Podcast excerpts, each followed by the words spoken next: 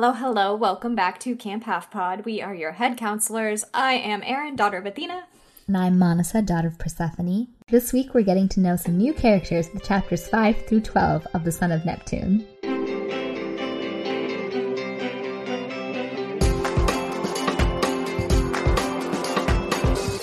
You know, if you wrote down like "I am stupid," I would read it with no hesitation. You like, I'm just would. following your script, for, especially for that would. intro. Yeah, you definitely would. Hmm. I should start adding that into your notes.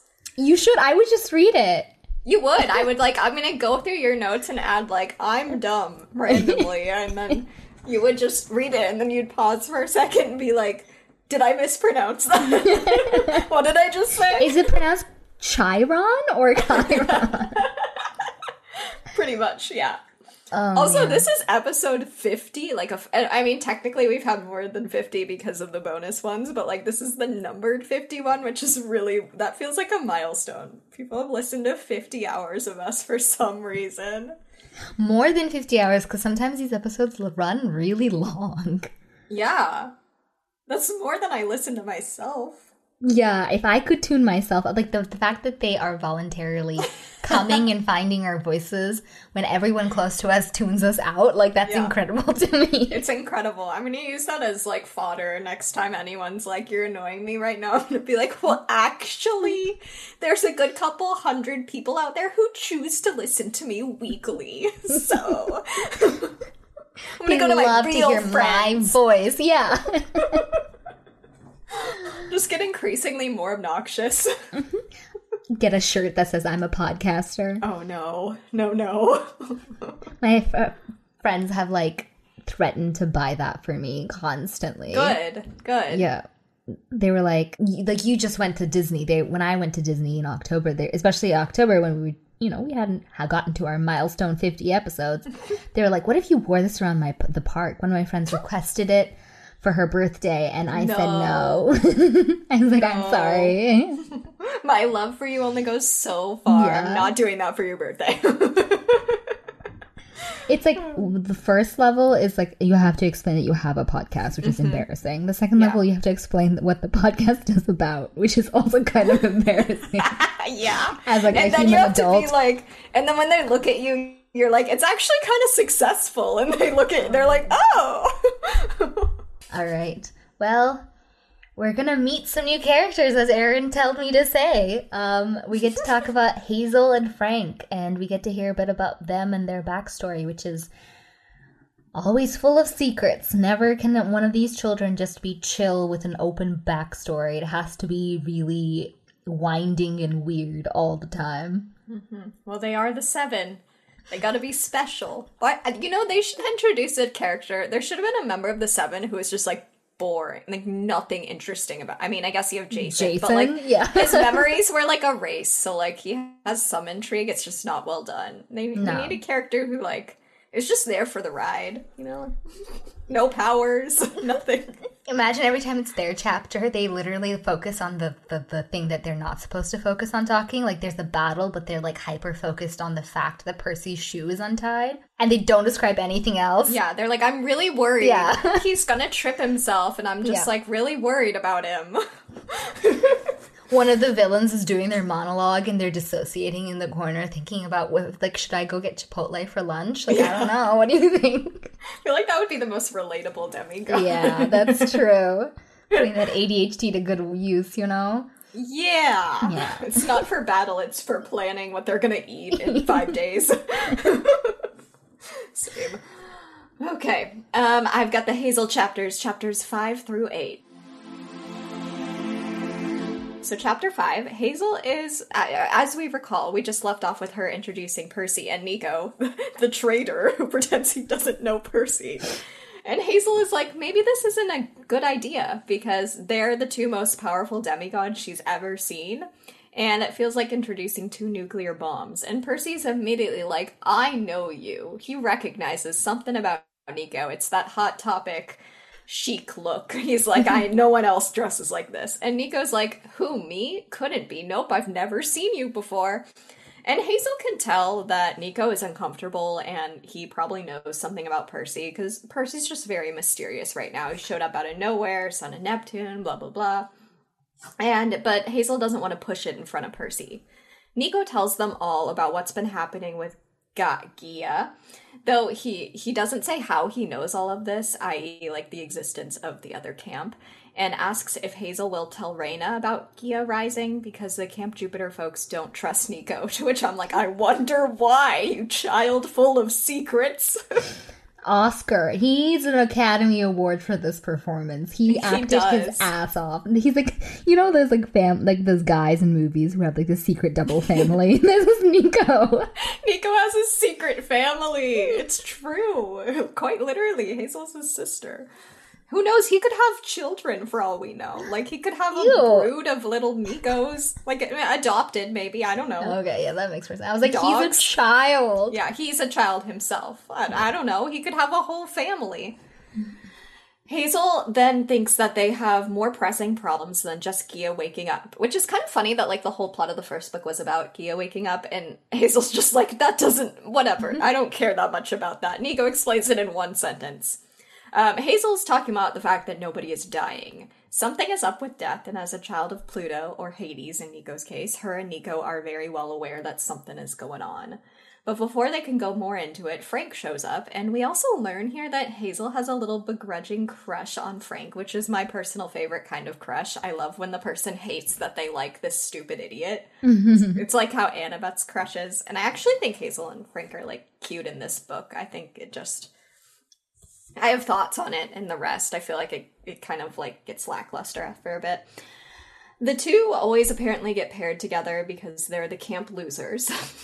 and she's like, I refuse to catch feelings for this loser, but she's unfortunately caught some feelings.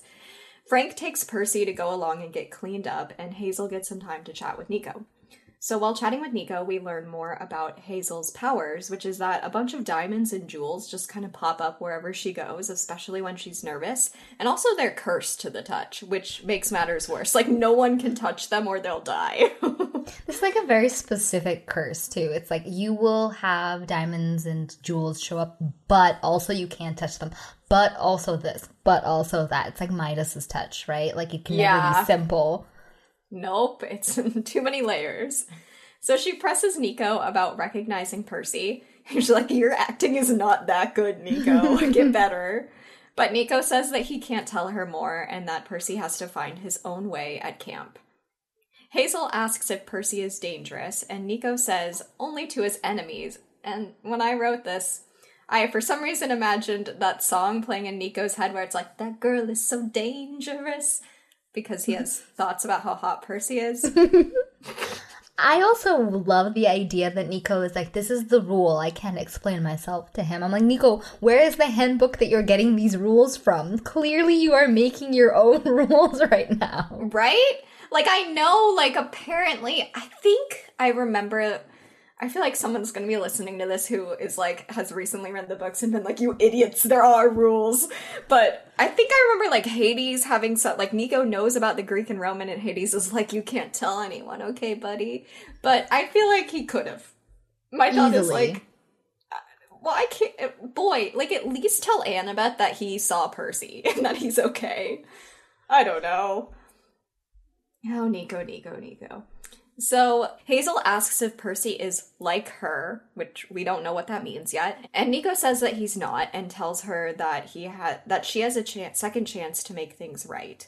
He also accidentally almost calls her Bianca, which makes Oh, Hazel God. think. I know it's really sad, calling her by his other family's name. Which makes Hazel think that she's just the second best thing that Nico was able to get from the underworld since he couldn't get Bianca. And readers are like, what's that supposed to mean? Well, it turns out Hazel was born in 1941 and is from the past. So, chapter six, flashback time. Pew, pew, pew, pew. Hazel blacks out and is in a memory of herself walking home from the riding stables because she's a horse girl. And we love that for her. Hmm She was bullied at school for her cursed diamonds and only her. I know. like, of all the things to bully for. Again, they pick a cool thing. I know. So her only friend was Sammy, who's a Mexican American boy who was basically her boyfriend at the time, who has given her a kiss on the cheek that day for her birthday. She prom- I know. she promised him she'd see him the next day, but clearly that's not going to happen because shit hits the fan here. Hazel heads home and gives us some background on her mom, who likes to be called Queen Marie. Queen Marie reads fortunes and sells jewels and charms. For a while, Hazel's gift slash curse brought in business, but as she constantly got these gems and stones, but then everyone kind of started like dying from them or getting like going broke or getting injured. And so the news, uh, like the rumor of her curse spread and business went down for Queen Marie, and Hazel's mom blamed her for it. So Hazel's got mother issues. Hazel gets home and finds her mom sitting alone at the seance table, which is a normal thing to have in your household. and she's muttering to herself about going somewhere much colder, and then her mom speaks in a different voice, that of an older woman's, and tell who tells her not to listen to Pluto's warnings and go north, away from the god's domain. Her mom, in this weird voice, refers to Hazel as a poisoned child, which wow. rightfully freaks Hazel out. So she flees. She like runs out of the room only to run into her dad, Pluto, himself downstairs, who she's not met before. So Pluto then decides to give her a um, mysteriously kind of useless piece of information, as the gods always do, and says that a descendant of Neptune will one day wash away her curse and then wishes her happy birthday and goes upstairs to talk to Queen Marie. It really reminds me of the brace yourself happy birthday message from Poseidon. I will say also I know he's a man, but I keep imagining Pluto like the dog. The dog? Yeah, the cartoon dog just being like talking to Hazel, being like a descendant of Neptune will wash away your curse. I didn't even think of that, and that is so good. That's so much. I would watch that. I know. Just like it's pretend like no one acknowledges that this is a cartoon dog that is fathered this child. No wonder your diamonds are cursed. oh God. so uh she Pluto Pluto bounds upstairs to go talk to Queen Marie. Tail wagging. Tail wagging. and Hazel creeps around and listens. She hears him telling her not to go north, that it's insane and a trap, but she doesn't. Queen Marie doesn't listen. When Pluto leaves, she tells Hazel to pack a bag because they're moving to Alaska, apparently. Hmm. Hazel then snaps out of her flashback to find Nico shaking her shoulders. Apparently, these memory flashbacks has been happening a lot, and she like passes out and blacks out during them. So it's like inconvenient timing. And it could happen during an even worse time, perhaps. And before she can ask him more about Percy, the horns blow down at camp and they are summoned back. I do have a note that's like relevant to this chapter that I'll just address is that I just some of the race stuff in the Hazel flashback chapters it's a similar note to uh, the Piper stuff where it hits really different as a white man trying to write as a black girl, especially a black girl in the 1940s. Mm. Like there are a lot and and like he re- so specifically there are a lot of stereotypes like about like Hazel's mom being like a voodoo magic black lady in New Orleans, which like would be f- different if a black person was writing that, but a white man relying on stereotypes and as like diversity, which was the norm for diversity in media in 2010 when Rick was writing this in like popular media. It's just again, it would hit differently if this was written by a black woman. There are certain things he like didn't really need to include. Yeah. I think that in order to try to create a character he knew nothing about, people tend to, especially white men mm-hmm. and women writing about mm-hmm. people of color, they tend to then stick to the stereotype and instead of creating diversity, they're just kind of creating this pocket of problems. Yeah. But then you come into the issue of like, oh, well, then I can't write about this character at all. And you're like, you're not hearing the problem. You're not hearing mm-hmm. the critique. You're just focusing on the fact that you were critiqued, not the fact that we're saying things that are, you know, useful to your writing in the future. Yeah.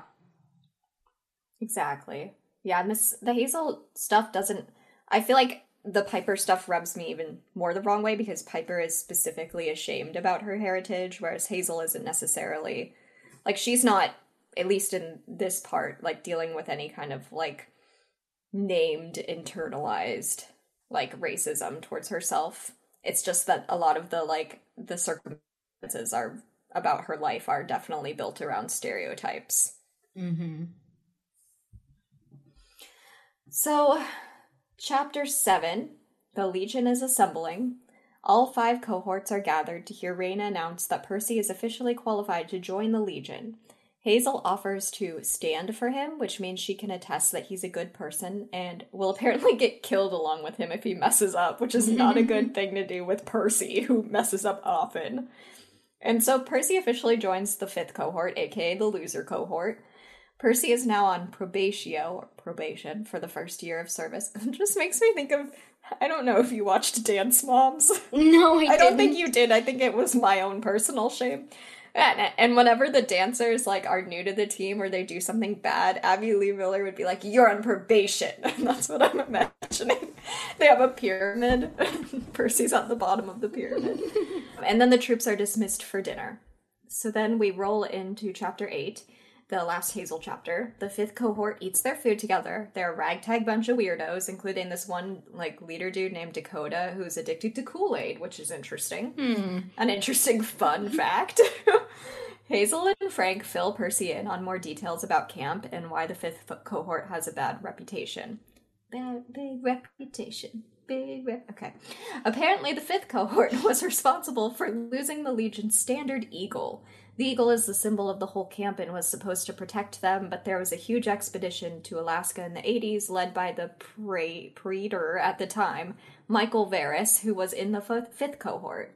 He lost the eagle, and most of the fifth cohort was wiped out, and since then the camp has been getting weaker. After some nice camp backstory, the ho- horn blows to announce that the war games are beginning. Can you imagine being like, this is now the loser cohort because so many of your people died? Yeah, honestly. What logic is that? Like, I get it if it was like, oh, you brought dishonor because they lost the standard, but the people died. Their entire cohort was wiped out. Only losers die. I mean, You that's lost very a Roman life. of them. Yeah. Um, looking at my notes, I've touched on a few of them. Oh, also in the part where Hazel's talking with Nico, we find out that Bianca chose to be re- reborn, which I'm like, that's really cool. And then I started thinking that it would be really cool if in like the new book that's about Nico and Will, if like Nico somehow like met the person her soul is in. What if he just like knew that person was Bianca? What if it was like a dog or something? That'd be cool. That would be It's cute. a dog and He'd get so Right? weirdly emotionally attached to the like it would be really unhealthy for him, but I think it'd be cute. I think it would be sweet.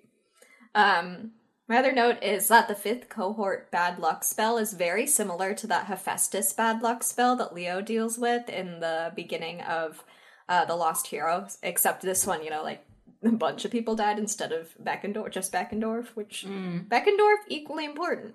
But it's interesting how these books like echo each other, and this one does it much better in my in my humble opinion. Yeah. Whew. Okay, those are all the Hazel chapters. All right, let's talk about Frank. So Frank's chapters are set up a little bit weird. He kind of goes back and forth what happened while Hazel is explaining her situation. We have learned a lot about Percy's situation, so a lot more flashbacks. Let's go. Woohoo! Chapters 9 through 12. So, chapter 9 starts off with um, Frank marching to the war games. He's reflecting on how, in the beginning, he almost told Hazel his secret. Because, like, of course, he has one. None of these children can be chill for like two seconds, like I complained earlier. So they had been on patrol. Hazel had been complaining about how she was cold, and Frank was admiring how hot this 13 year old is. And I was like, oh, Cringe. cringe. Oh. Frank alludes to being afraid of fire and then explains that it had only been six weeks since he had joined camp after his mother had died. His grandmother had given him a piece of firewood wrapped in cloth and put it in his pocket and said as long as it was safe, he would be safe. Unfortunately, the firewood kind of lights itself on fire spontaneously when Frank thinks about it too much, so he's determined never to take it out of his pocket. Anyway, Frank and Hazel are chit chatting when Percy arrives. Frank describes Percy's glory, uh, like Percy taking the Gorgons down, them fighting. Frank was like, I almost died, but Percy saved my life. And after the Gorgons are struck down, he manages to take a couple vials of Gorgon blood. He also mentions that he had already met Juno years ago, or at least his grandmother had. She said that Juno had chosen his path for him years ago. Not all Frank had left to do was wait for his godly parent to claim him. He's pretty sure it's Apollo because archery is the only thing he's good at, but he turned 16, which is apparently a very important ra- age for Romans, and no one had claimed him still. Vitellius, our resident annoying ghost, starts bothering Frank at the armory. So now we've jumped to being sent to the armory after they've rescued Percy and brought him to Reyna. And Frank has been sitting with the fact that he has the vials and he's thinking again about Juno when the ghost shows up. The ghost knows all about Frank's past and even asks to see the vials of Gorgon blood he's been hiding. They mention it has incredible healing properties, which Erin, you mentioned the secret tool, the surprise tool that comes back in later. Hell yeah. But remember, the other side of the Gorgon, if you take that blood, it will kill you. And the good news is Frank has no idea which vial is which. Mood. Vitellius tells Frank that he could have used it on Percy and given him his memories back, but he then suggests he holds on to it because they actually might need it on their quest, and then he vanishes before explaining what the heck he's talking about. That moment, Reyna bursts in and asks Frank to go get Hazel and Percy from uh, Octavian. So uh, Frank runs off to go get them. It's like really the way that he displayed, like wrote this, like it definitely feels like Frank. They should have instead of combining these into four chapters, he should have just done like every other one so that like yeah. you could have gotten it. Because it's just a lot of like, okay, first chapter is catch up, second chapter is backstory, and then also a little mm-hmm. bit of catch up. It's so all over the place. Anyway, yeah. now we have Frank taking Percy back to the baths. Percy is hammering Frank about questions about Nico, which Frank doesn't actually know any answers to. He does know that Nico makes everyone more nervous because he seems to be almost more Hades than Pluto. When Hades became Roman, he became more respectable, more about wealth rather than just being about death and controlling death. That's why Hazel and him seem so different. The Romans are also a bit more sensitive about the Greeks. They adopted a lot of Greek culture and then when their empire fell, the Greek side was the one that survived and lived for another thousand years. So the Romans don't like that to be reminded that they're not original and that they were wiped out and didn't survive. Percy mentions that he remembers a girlfriend but doesn't remember anything else and asks Frank if he's heard of an Annabeth at camp. And of course, she's not at camp, and Frank doesn't know her. But he asks Percy about like his mom and he had any memories about her. And I was like, finally, someone is remembering per- like Sally Jackson. It's about time. About time. Percy doesn't remember her, but assumes she must be worried about him. She he then asks Frank about his mom, and Frank reveals that his mom was in the Canadian military and died in Afghanistan. Percy is super emotionally understanding and gives Frank exactly what he needs, like giving him space, not giving him too much pity, and Frank notes that it seems like Percy has dealt with grief before. Percy then asks Frank to lead him to the baths so he can clean up. And that's the end. And we start chapter 10, a flashback. What was the noise that you made? Do do do do. Beep, beep, beep, beep, There we go. That's the one. Frank reminisces about his mother's funeral. He had been practicing archery on some of his grandmother's porcelain, just racked in grief. Frank's Chinese grandmother is clearly the matriarch of the family, but he is fourth generation Canadian and he has little respect for his heritage, though his grandmother constantly tries to teach him. This is where his grandmother finds him, and instead of scolding him about destroying her porcelain, she gives him the firewood, saying that his mother had entrusted her to keep it for him, but now he's she's dead and his grandmother is getting old, and cannot teach Frank the skills that he will need to survive. His grandmother then drops the truth bomb. Frank's father was a god. His mother had explained to his grandmother she had fallen in love with a Roman god, but didn't tell her which god. And his grandmother, who has great trust and has seen the gods herself, immediately believed her. His grandmother believes that the god was attracted to their bloodline. They have ancient royal Chinese background, and he think she believed that this god saw that bloodline in his mother. Frank is not understanding. And also, it's like his mom's funeral, the day of his mom's funeral. So he's having a rough time in general. So his grandmother moves on to talk about the firewood instead. A woman had appeared to her and Frank's mother when Frank was a baby and told his mother in perfect Mandarin that Frank would close the circle, he would return their family back to their roots and bring them great honor.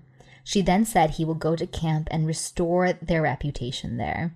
He would free Thanatos from his icy chains, and the blood of Pylos is strong in the child from his mom's side, and he will also have his father's power and the Zhang family gift. But because Frank is then the strongest of the clan, he will have to be the most vulnerable. So the firewood kind of symbolizes that when the firewood finishes burning out and dies out, Frank will also die. I was like, that is, oh, this is like such strange logic. It's it like is. the curse all over again. The amount of layers that you have to put just to like create some weird like plot line. Like, okay. There's some cursed children. I know. And so Frank asks the question that I had been asking the entire time I was reading all of this is like, why don't you put it in a safety deposit box and just like forget about it or like cover it in like like put it in cement or something. But his grandmother says that they don't know what will happen if they douse the fire in water or anything like that. Will Frank himself become cemented? Will Frank get drowned? They don't know, and his mother wasn't willing to risk that. Also, they have no control if it's not within their own care, and they'd rather trust their own care than put it in a bank or something like that. So now Frank keeps it in his pocket always. Which doesn't seem like a good idea, but okay. She then sends Frank off to camp with the wolves. At camp, Frank meets Reyna, who judges, judges him not on the fact that he is apparently related to someone named Shen Lun, who did something bad years ago, but instead on his own merits and what he might be able to bring to the camp. And she also tells him to keep that info that he's related to Shen Lun on the DL because, like, it probably wouldn't go over well with the rest of his people. Unfortunately for Frank, he has trouble finding anything he's good at, so he can't really even prove himself to Reyna. And that brings us back to present day in the war games. The fifth cohort marches north towards the field of Mars, where giant fortress, water cannons, and other monsters and things await, including scorpions that are on fire. Hazel tells Percy that everything was built that day, and the entire Legion is trained to tear everything down and build it up again within one day in case they ever need to move camp.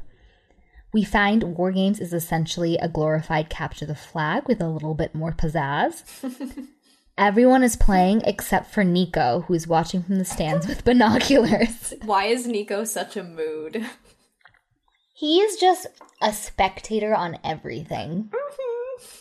I really enjoy that quality about him. It's Me it feeds more into the hot topic than the hot topic it does itself. You're right, yeah. Yeah. Mm-hmm. What is more goth than just always being there like a ghost haunting everyone, never participating? And like judging everyone a little. yeah. Or maybe a lot. A lot, yeah. So they all use real weapons, and the idea is they hope to heal anyone who gets hurt, but like people have died in these games before. Frank is feeling sympathy for Percy, who he assumes will be knocked off his feet in a second, just like Frank always is. He and Hazel assure Percy that they probably will get the worst jobs and be put in the back so he doesn't have to worry too much. The games start with Hazel and Frank and Percy being told to do whatever. And Frank but Frank starts getting ideas. He's tired of losing. He has this feeling in his gut of like maybe he can do something this time. And he notices the water cannons and he thinks if he can get Percy close enough to the water cannons, he can control them like he had controlled the river when he had arrived. But Percy isn't sure he knows how to and he doesn't know how powerful he is, if he can even reach the cannons from that far away. He then asks Hazel to sneak them through the underground, which is apparently a gift of Pluto that she can do, and have Percy knock the cannons out. If Frank does a good enough job, maybe he can get Apollo's attention and finally get claimed. Chapter 11 Frank is feeling strangely confident about his plan. They're walking through the tunnel Hazel has found for them and making their way through the enemy's fortress. Frank then trips over some metal that springs up from the ground, and Hazel panics, telling him not to touch it. Hazel tells him that she'll explain later, but she's clearly spooked by the metal, and Percy and Frank think it's kind of weird. They pop out just in front of the wall of their enemy, and they notice that the fifth cohort is having a really difficult time. In fact, the other cohorts aren't even advancing anymore, they're just taunting them. Even their allies are just laughing and watching. This pisses Frank off. Frank fires a Hydra arrow at their enemies, and Percy explodes the cannons. This causes everyone to scramble because they did not expect it to come, and Frank's arrow takes out a bunch of monsters and soldiers around them and creates a ladder for them to climb up the wall. Frank commands his cohort to attack because they're all just kind of ch- like awestruck. They're like, we're actually making progress. and they all charge. Frank is feeling unstoppable. Percy's having a great time, and Hazel is swinging around her giant sword. The three of them move together like they've been a team for years and take the flag and rush down the stairs of their enemy base. So, chapter 12. The three of them plow through the enemy incredibly fast. The other side is falling apart, partially because they've never actually had a challenge, but mostly because of Percy. His fighting style is completely unorthodox and he's really, really good at it. They disassemble the army and march with a victory with victory holding their enemy's banner.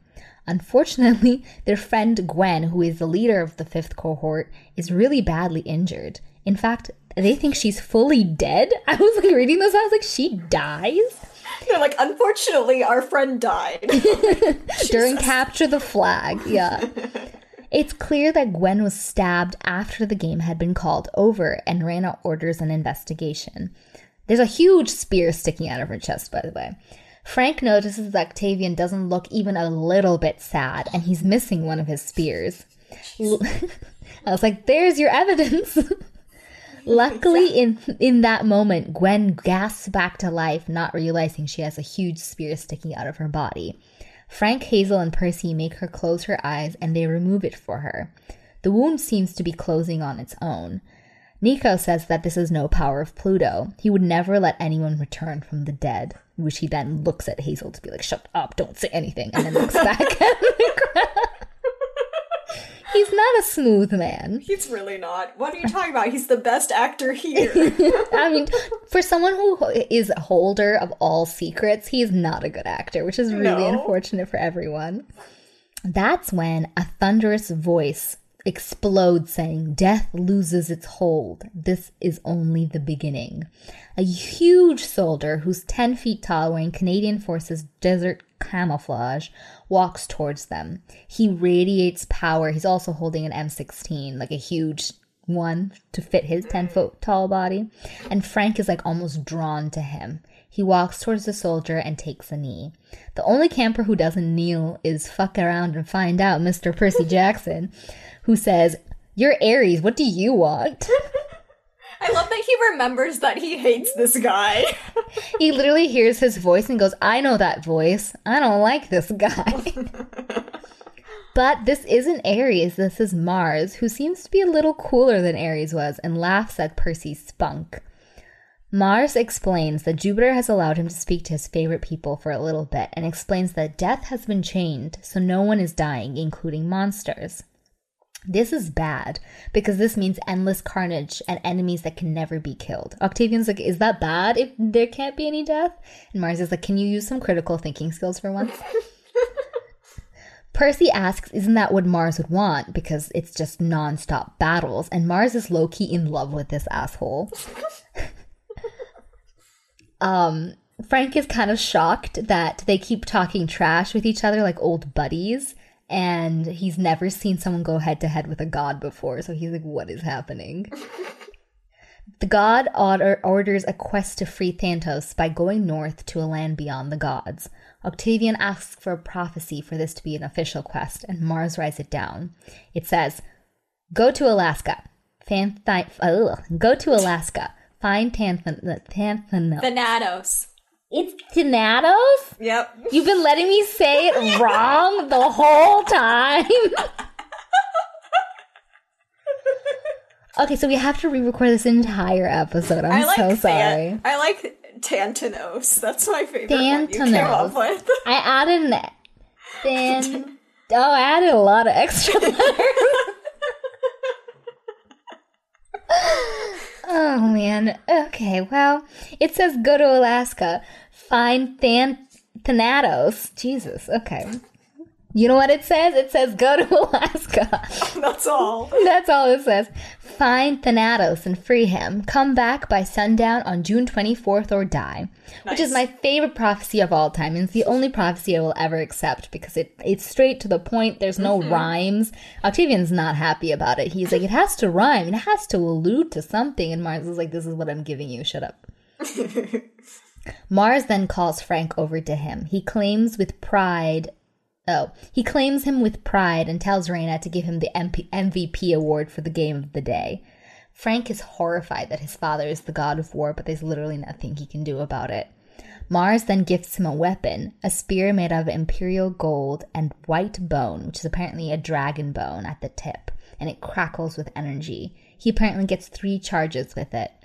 Mars says that Frank will lead the quest and that Percy has to go along because he thinks it'll be funny. and then Frank can choose whomever else he wants, and the quest has officially started. All right, so I have a couple notes. The first time I read this, I did not catch that I like really hate that Frank is over 16 and Hazel is 13. Yeah. Because, like, what junior in high school is like, ugh, seventh grade, that's so hot. Right? It's Yeah. really weird. And I feel like it honestly feels like Rick didn't really know that that was a weird age difference. Like I he's been he- old so long or something. Can you? I think he just like okay. What is the respectable age difference? Like three years between you and a significant other. That's Yeah. fine, but that three years only becomes okay after you hit like eighteen, mm-hmm. and even then, it's kind of a ugh. You know, like I'm Yeah. not going to be twenty two and dating an eighteen year old. What are we going to talk about? Where they're Yeah. applying for college? Like we're not going to have great conversations. It's just. I don't know. I mean, I guess that's the maybe then you have like Hazel is a lot older because background, but Frank doesn't know that. Also, Yeah. like they all live in the same camp, so they all started at the same time. They have Yeah. similar life experience. Anyway, I'm saying it's weird, and the moment Frank turns 18 and Hazel is like 15 or 16, like Yeah, no. it becomes illegal. So just Yeah. saying that. yeah. Yeah, but I mean, we've said it, we acknowledge it. Unfortunately, it's a thing, so we will just ignore it for the rest of the time. Yeah. Yep. Okay, so I do think it's interesting that he made Frank a fourth generation. Um, and they made him like really bored of his culture. Mm. Because I think it's easy to get like part of me wants to be mad because it's a white man who's writing it, and I'm like, Yeah. what do you know about it? But also, I think that's super accurate mm-hmm. because he's like 16 now. So when he was like learning, his grandma was trying to teach him about you know Chinese culture and their heritage. He's probably like a child and or a preteen and there's nothing i cared less about the, uh, being a preteen than learning about my family heritage you know? Especially if it made me even more different than my peers. And if he's a fourth generation canadian he probably feels really removed from his chinese background and also the fact that i'm guessing that he's not around a lot of other chinese either he's around not a lot of chinese people or immigrants in general, or he's around too many, and so he needs to be hmm. different and feel assimilated. I've seen it both ways, mm-hmm. which I always think is very interesting. Then you have like the medium people who are just like, you know, they're like, okay, like I think it's something that you kind of grasp onto when you're older. So it's like, I think this was weirdly one of the better written character backgrounds mm-hmm. of a mm-hmm. like a white man writing about something he doesn't know about. And I should be mad about it, but he's done okay, so I can't be. You're like you're on thin ice, right? Yeah. I also had to Google, like, I was like fourth generation, so I was like, okay, what does that mean? And it basically means that the first generation is the first set of immigrants to become um, citizens of the Okay. state. So I'm technically first generation because I got, I'm a citizen before my parents became citizens. But it can get complicated because I was So it born means- here. Likely like Frank's great grandparent was a first generation. That's my understanding, but I Uh-huh. I think it also could mean that um grandma moved became a citizen of Canada and then had grand. Uh, her, so she became then the first generation. Yeah. Had her daughter, so it was the second generation. Uh, still fourth generation. Yeah. Yeah. That's a lot of generations. Like, no wonder he doesn't really have any ties to his background being Chinese. Uh, I have to look this up. Fourth generation immigrant, meaning what?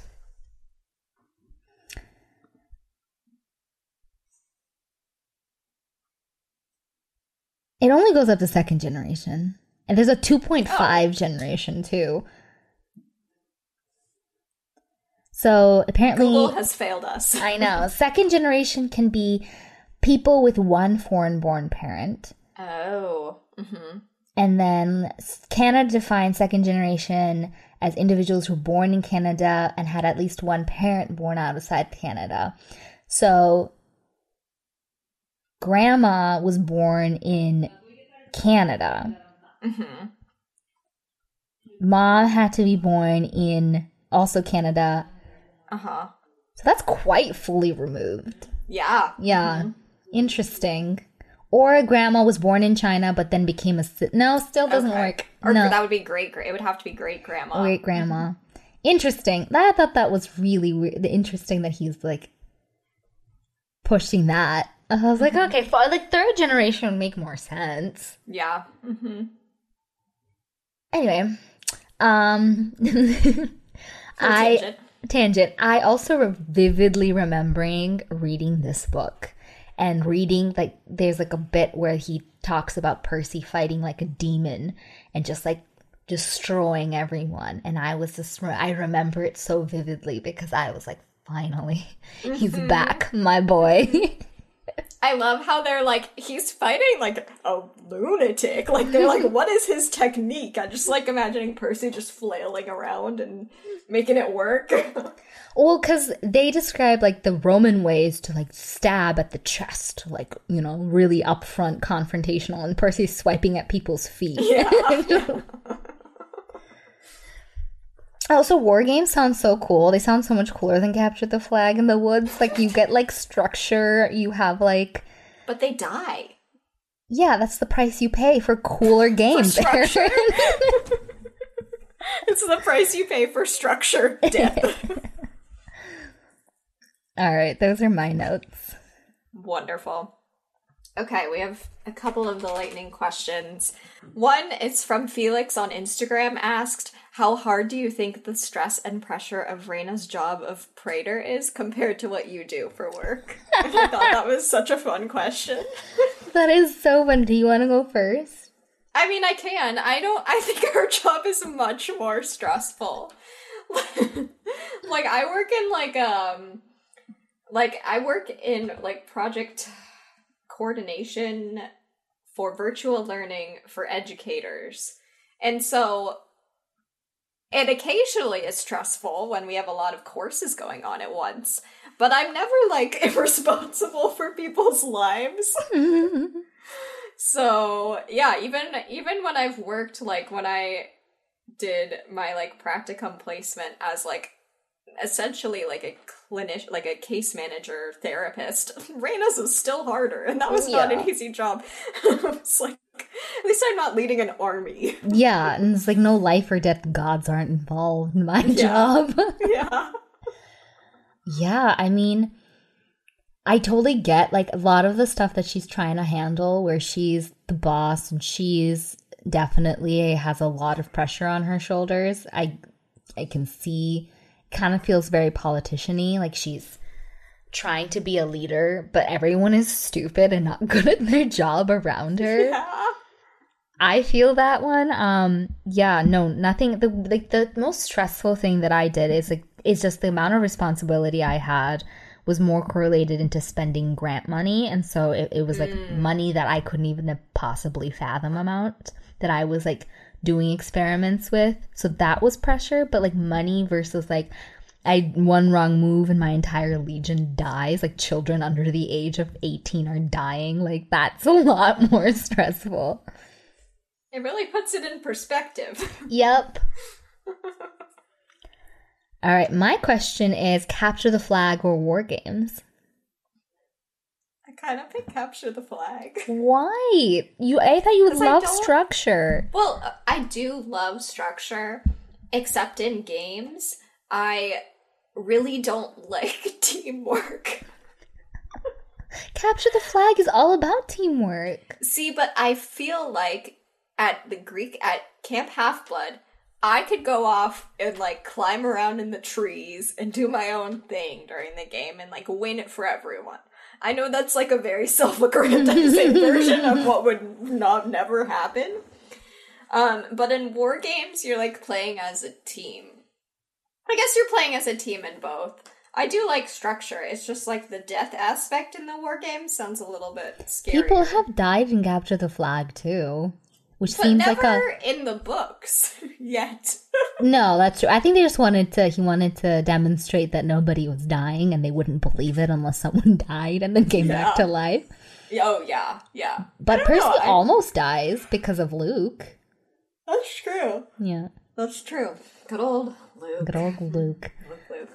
I like I mean I like the terrain of capture the flag where Yeah. you get to like hide behind trees, yeah, and like be in like, nature. It seems very campy. This feels like you're in a stadium and it's like a lot more it's kind of like dodgeball where you're forced to participate. I like you can't just go sit like hide under a tree. Yeah. So that kind of feels crappy, but it does sound fun, just like tactical planning and going and trying to be sneaky and all of this stuff does sound fun. I do. I think I just want an activity. I think I'm bored. You're like someone put me in a war game. I now. know. Which is like not apt because, like, you know, timing wise, mm, not a big fan of war games. I'm just saying, like, the glorified capture the flag sounds That fun. would be fun. Yeah. Yeah. That would be so fun. All right, and my last question is which Roman Greek combo do you think is the most different? Ooh, like their Roman side is way different from their Greek. Yeah. I think probably like Athena comes to mind because Minerva, they took out all the war stuff for her, right? Yeah. So she's like literally a different. I mean, that was kind of the whole one of the like through lines of Mark of Athena is that Athena is angry about Minerva and tormenting Annabeth about it for some reason. So do the rest of her children.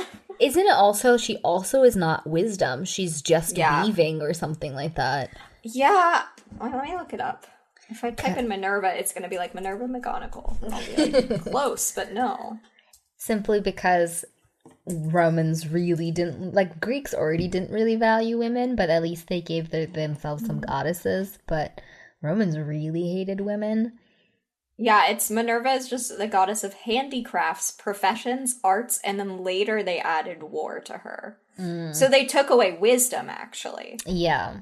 Interesting. And they took away war, but then they like gave it back when they were like, she's kind of boring. I guess. Make her spicier. Yeah. Yeah, make her This is- interesting. they were like, oh, feminism. Let's make Minerva also into war. Yeah. um, yeah, I think that's a big difference. I think does Artemis exist in Roman? I think so. Let me. I feel like it's mostly women. I think her and her. Oh, Diana. Yeah. Yes. Oh, yeah. Yeah. But she's like not as she's more like dainty. She's not as like huntressy, right? Let's see. Um, the goddess of wild animals and the hunt, identified Oh. with Artemis. Uh, she's also the goddess of domestic animals and a fertility deity. Hmm. That's interesting. They made her fertility. Yeah. Yeah, I don't know. She seems kind of similar. They have Flora, which is Persephone. Ooh. Flower. Vesta, which is the same as Hestia. Venus, same. Ceres. Which Diana, yeah. Ooh, Salacia was the goddess of salt water. That's, That's- new. Yeah. I guess because, well, no. I don't. Why didn't the Greeks have a saltwater god or goddess? Hmm. The Romans just like took things and were like, we're gonna make it more interesting, but like they didn't do a very good job of it. They kind of made it more boring. Well, it's because they have so many minor gods too. Yeah. It's just mm-hmm. like, oh, this rock. This is be the god of this rock. yeah, I think Minerva is the most different. Yeah. All the gods kind of stayed the same. They might they just made The them more dignified. I don't think they liked the whole the Greeks loved being a bit messy and they liked their Yeah. gods a bit messy. And so I think they polished that up. Like I don't think Jupiter goes and has as many wild affairs and Mhm. like Pluto isn't so like grungy and yeah. gothy. It's more just like I like my diamonds. He's like a nice businessman. yeah, yeah. It's very much like like corporated uh, cor- corporation. What is it? What's the word I'm thinking of? Corporatized. The gods Yeah, sure. more sellable, packageable, commercial. Mm-hmm. Yeah. Yeah. Oh, yeah, commercialize the gods. Yeah. They have to like relate to the everyday man, and Zeus Yeah. was relating too much to the everyday man, so they needed to clean it up a In the bit. wrong kind of way. The guy too would turn into a swan for a beautiful, just to get a you know a good time with a beautiful woman once. Mm. And consent is fishy, you know. oh, Zeus. Oh, Zeus. All right, so Son of Neptune chapters 13 through 20 next time. We're going to be starting our quest. Yay! And if you are interested in supporting us, you can find the Patreon link in the episode description. Also, the link for sending us an audio message if you have any questions or any comments you ever want to put your voice on on air. Don't forget to follow us if you aren't already, social media at Camp Half Pod. And you can email us camphalfpod at gmail.com. Don't forget to rate and review. Bye bye. Bye!